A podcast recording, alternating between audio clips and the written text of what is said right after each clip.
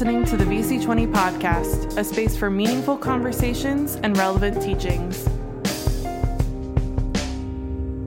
Hey, I'm so excited to be with you guys again today because we are kicking off a brand new sermon series. Over the next couple of months, we're going to be uh, looking at the books of First and Second Kings. We're going to be paying particular attention to a couple of guys, two prophets of God by the names of Elijah and Elisha. And I've had in my heart this sermon series for a, a bit of a while now, so I'm excited to finally be able to preach this to you, and hopefully I'm faithful to God's word. And uh, in fact, if you have God's Word, if you have a Bible, go ahead and, and flick it open to uh, First Kings seventeen, the text that, that Maggie just read for us a moment ago. And uh, we're going to drop anchor there. But before we get there, uh, I want to share with you a quick story. So uh, I have a lot of weaknesses, believe it or not. I know that that's shocking news for most of you because you were probably deceived by my very large and intimidating physical stature, but I'm weak. Y'all, I have weak arms. I have everything about me is weak. I'm not just physically weak. I have a lot of weaknesses in my character. I was confronted just this past week with one of my greatest areas of weakness, which is the fact that I'm not very manly. You know, I wear earrings and I like to go shopping. Uh, but I had to fix a lot of stuff this past week because Elise and I, we bought a new house. Shout out to God. We got a new house. Uh, but before we got to the new place, there was a, a list of things that I had to fix at our old place to get that place ready for renters. I had to do things like fix the toilet seat, which I did, praise God. I had to uh, put in baseboard. I had to put in quarter round. Like, I don't even know what this stuff is, y'all. But I determined that I'm going to do it. So I, I tried to, to rev up my testosterone. I went to the hardware store and I bought a saw. And I don't even know what kind of saw it was, so don't ask me. It was sharp and it was round and I was going to cut something. So I bought this thing. And no lie, y'all, I I brought the saw home.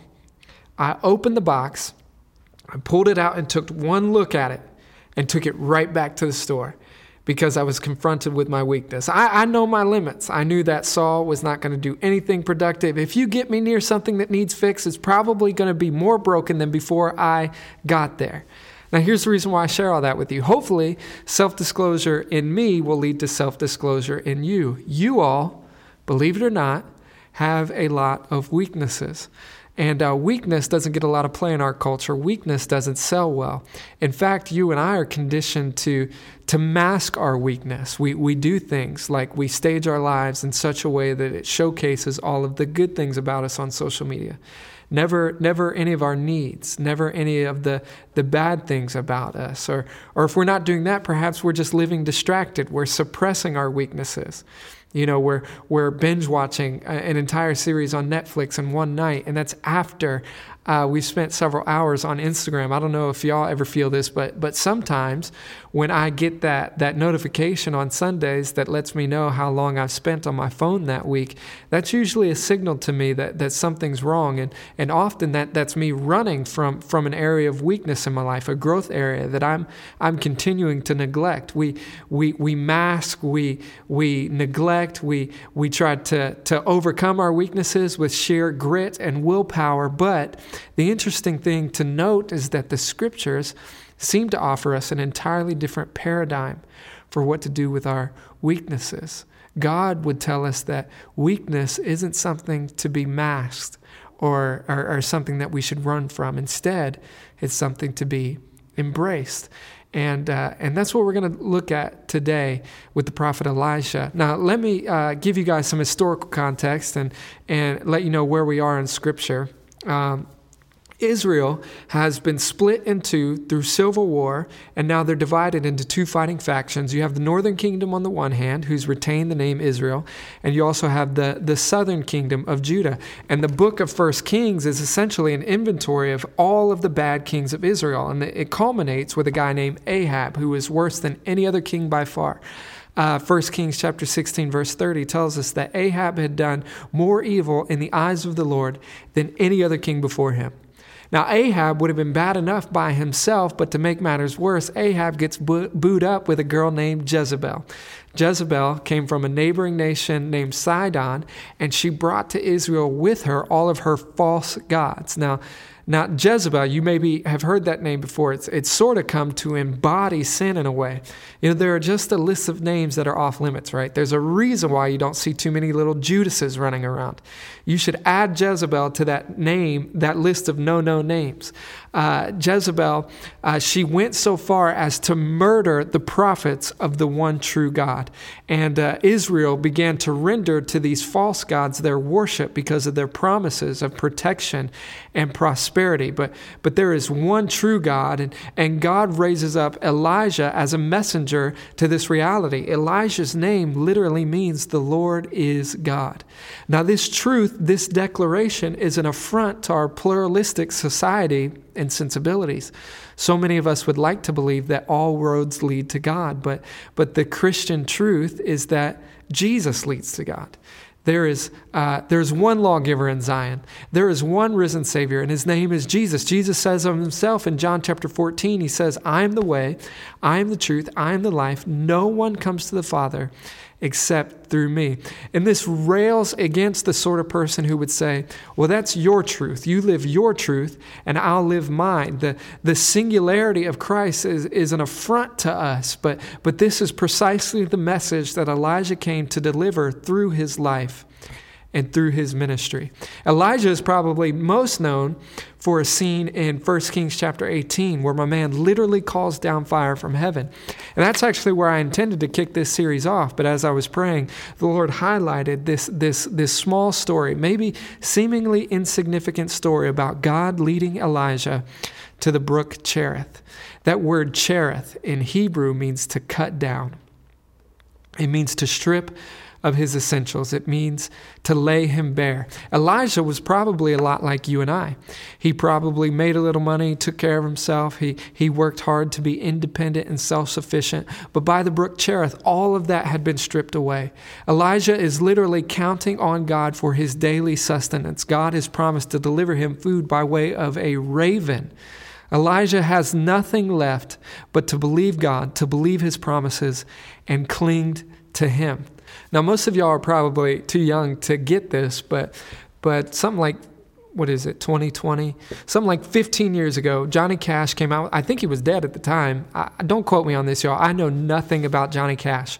But he came out with a song called God Is Gonna Cut You Down. And I remember this song mostly because I remember the video. The video was just this montage of famous people uh, lip-syncing this song while they while they cried and thrashed and wailed. It was really dark. It was actually in black and white. And the artists in this music video were the heavy hitters. They were A-listers. They were people like Kanye West, uh, Jay-Z, Kid Rock, Bono. And then for some weird reason, uh, Corinne Bailey Rae pops up in there.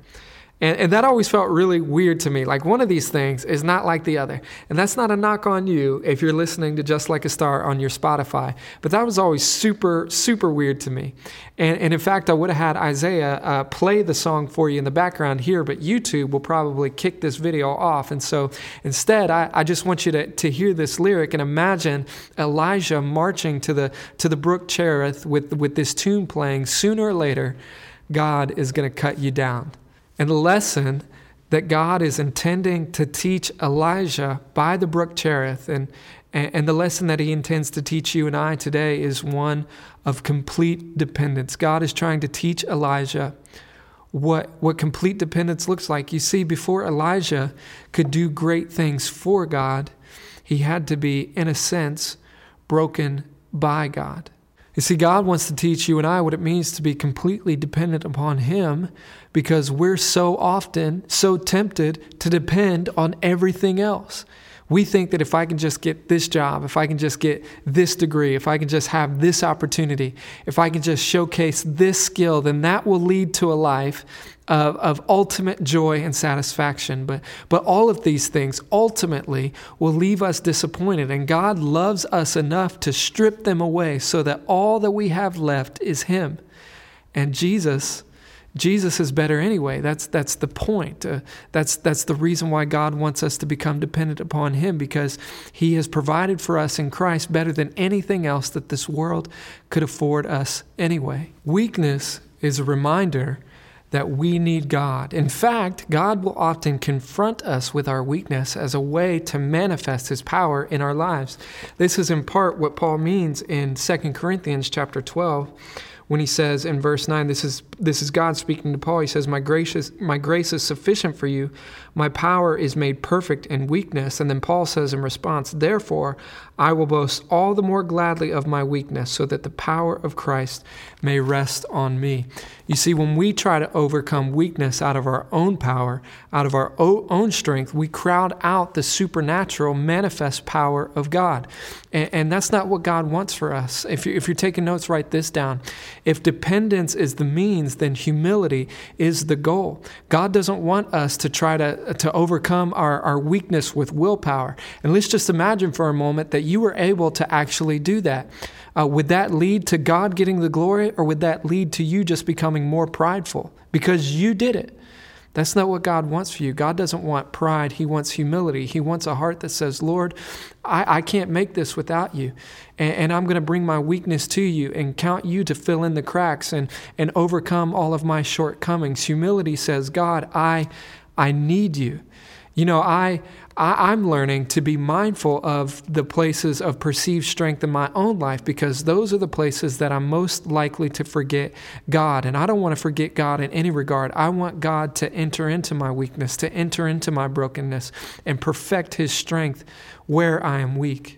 Now, this doesn't mean that, that we have to go hunting for weakness. Neither am I saying that you should resign yourself to the weakness and, and never work to overcome that. I'm just asking, by whose power are you working out of? Are you working out of yours? Are you working out of God's? But we don't have to go go weakness hunting. Life has a way of presenting us with, with the myriad of weaknesses that are present in our lives if we just choose to live with eyes wide open. Let me give you an example.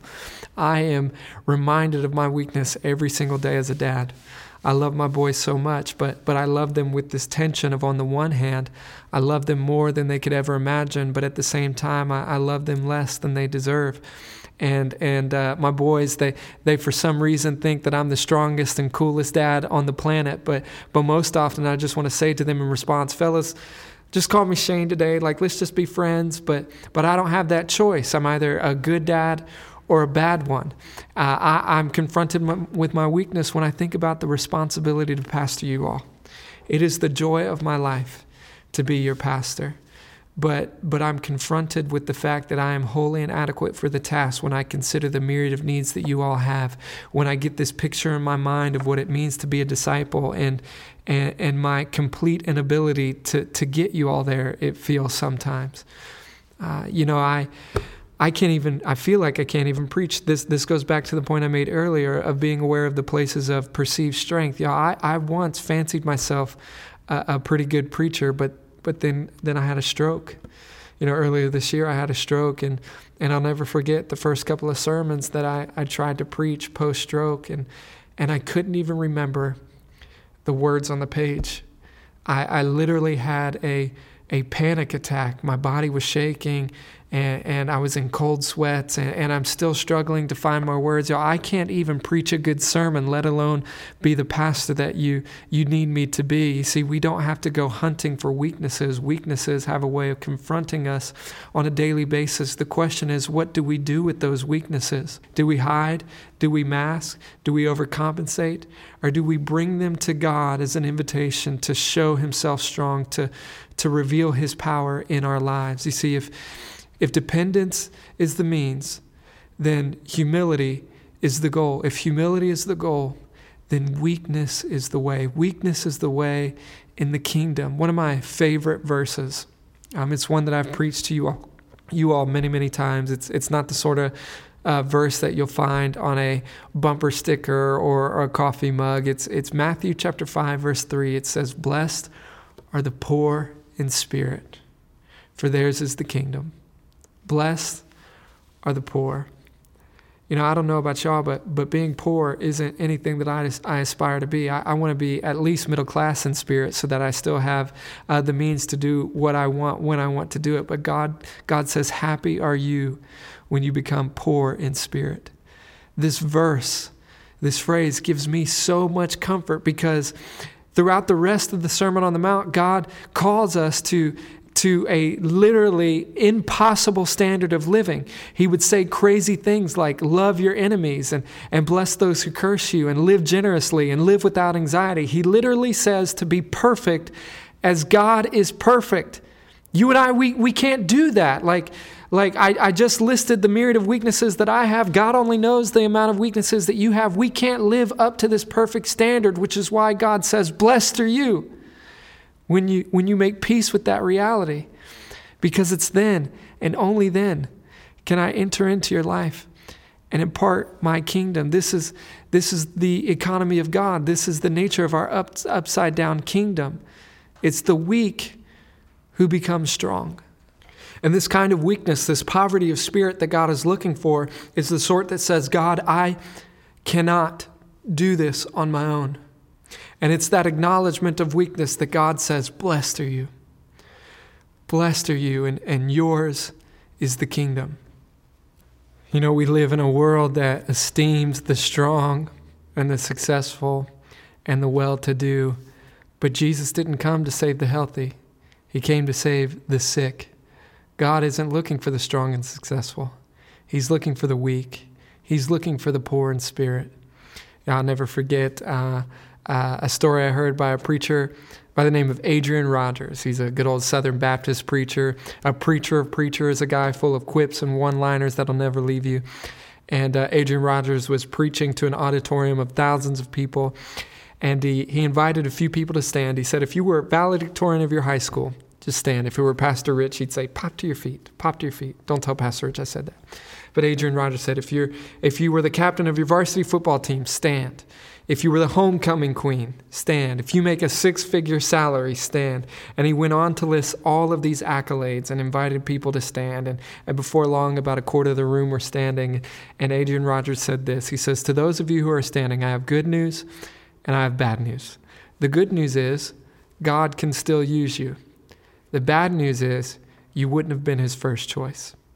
God's first choice would have been those seated around you, the seemingly uh, insignificant or unsuccessful by the standards of the world. Those are the people that God loves to use. God doesn't use superheroes.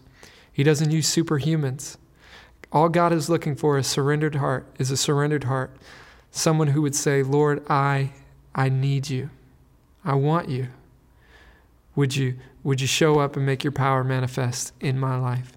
You know, Jesus was was God in the flesh. He walked in our dust and, and he was crucified on the cross. And, and his weakness, that moment of weakness, ultimately became our strength and our victory.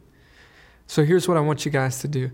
Uh, I'm going to uh, pray for you in just a moment, but But before I hurry my way to that, I just want to invite you to take a moment and pause for reflection and contemplation. We can't do prayer ministry by our normal means of, of laying hands and, and praying vineyard style.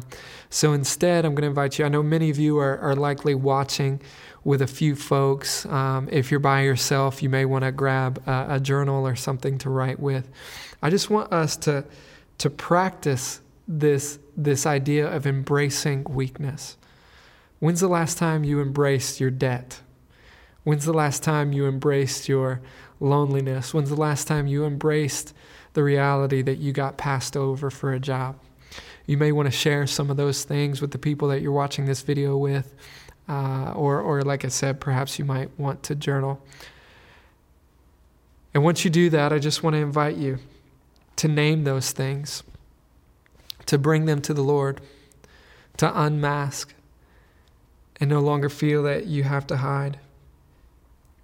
By naming our weaknesses, we keep our weaknesses from naming us. That might seem like simple semantics, but but our weaknesses shouldn't define us. We shouldn't have our identity in our weaknesses. Our identity should be in, in Christ's strength. And uh, as I pray for you, I just want to invite you to pray and ask God To, to manifest his power in all the places that you're weak, to, to bring you to a place of complete dependence upon him, to cling to him for dear life, as they say, because that's exactly what Christ came to give. He came to give us life and life to the fullest. Let me pray for us. Lord Jesus, you know our weakness. You know our frailty because you walked in flesh. But Jesus, you promise us power if we would only lay ourselves bare before you. Take us to the brook Cherith, just like you did Elijah. Strip us of everything that we're tempted to find our identity in. Rid us of all the strength and gifting that we try to hide behind, and lay us bare before you, God, because we long for your power, not ours. We long for your humility, not our pride. We long for your strength in the place of our weakness.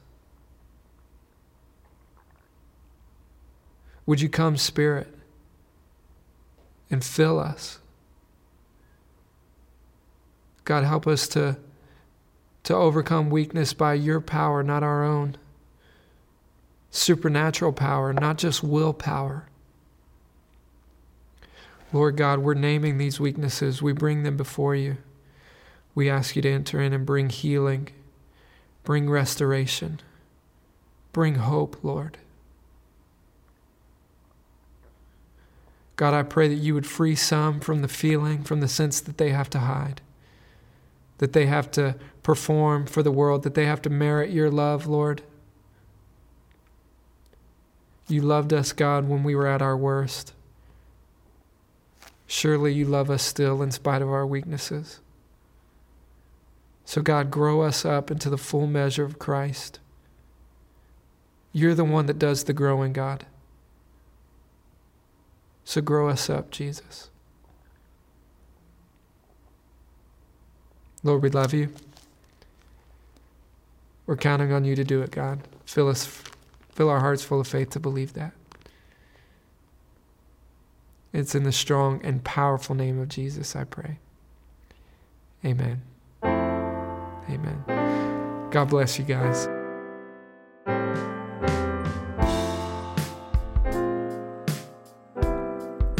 Thank you for listening to the V C twenty podcast. Make sure to subscribe for more sermons and intentional conversations.